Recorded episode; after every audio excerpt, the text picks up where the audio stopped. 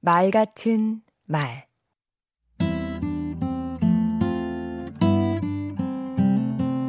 안녕하세요. 강원국입니다. 거짓말 찾아내기라는 책을 써서 거짓말 전문가로 불리는 미국의 파멜라 메이어는 이렇게 말합니다. 인간은 하루에 적게는 10번, 많게는 200번 정도 거짓말을 하고 누군가와 첫 대면을 하는 최초 10분 동안 평균 3번의 거짓말을 한다고요. 그러니까 밥 먹듯이 거짓말을 한다는 얘기지요.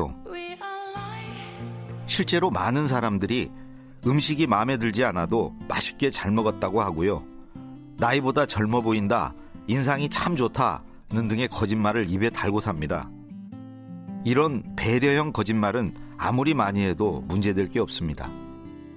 겸손형 거짓말도 마찬가지입니다. 제가 한 일이 뭐 있나요? 모두 여러분이 잘해주신 덕분입니다. 스스로를 낮추기 위해 하는 거짓말을 나쁘다고 나무랄 사람은 없습니다.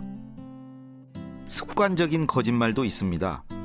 장사하시는 분이 남는 거 하나도 없다고 하거나 어르신들이 아유 내가 빨리 이승을 떠나야지 하는 것처럼요. 이 또한 문제될 게 없습니다. 왜냐하면 상대가 거짓말인 줄 알고 있으니까요. 문제는 자신의 이익을 위해 의도를 가지고 하는 거짓말입니다. 사기이고 범죄 행위지요. 정치 경제적 이익을 얻기 위한 가짜 뉴스도 여기에 포함되는데요.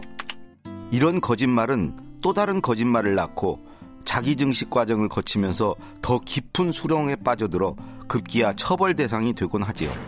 일명 새빨간 거짓말입니다. 그렇다면 이익을 추구하지 않는 거짓말은 괜찮은가? 그렇지 않습니다. 자신에게 이익이 있건 없건 간에 남에게 피해를 입히는 거짓말이라면 해선 안 됩니다. 가짜 뉴스를 퍼뜨리는 사람은 단순히 재미로 나쁜 결과가 초래될지 모르고 했다고 항변할지 모르겠지만 그것으로 자신의 행위를 용서받을 수는 없습니다. 아무 생각 없이 유포한 가짜 뉴스의 부작용은 일파만파입니다.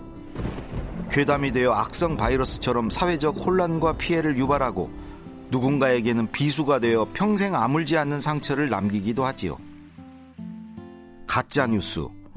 사회적 소통이 홍수를 이루는 이 시대에 가장 경계해야 할 거짓말이 아닐까 싶습니다. 강원국의 말 같은 말이었습니다.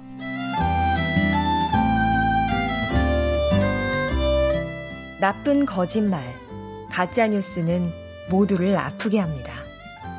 새빨간 말, 일파만파, 상처.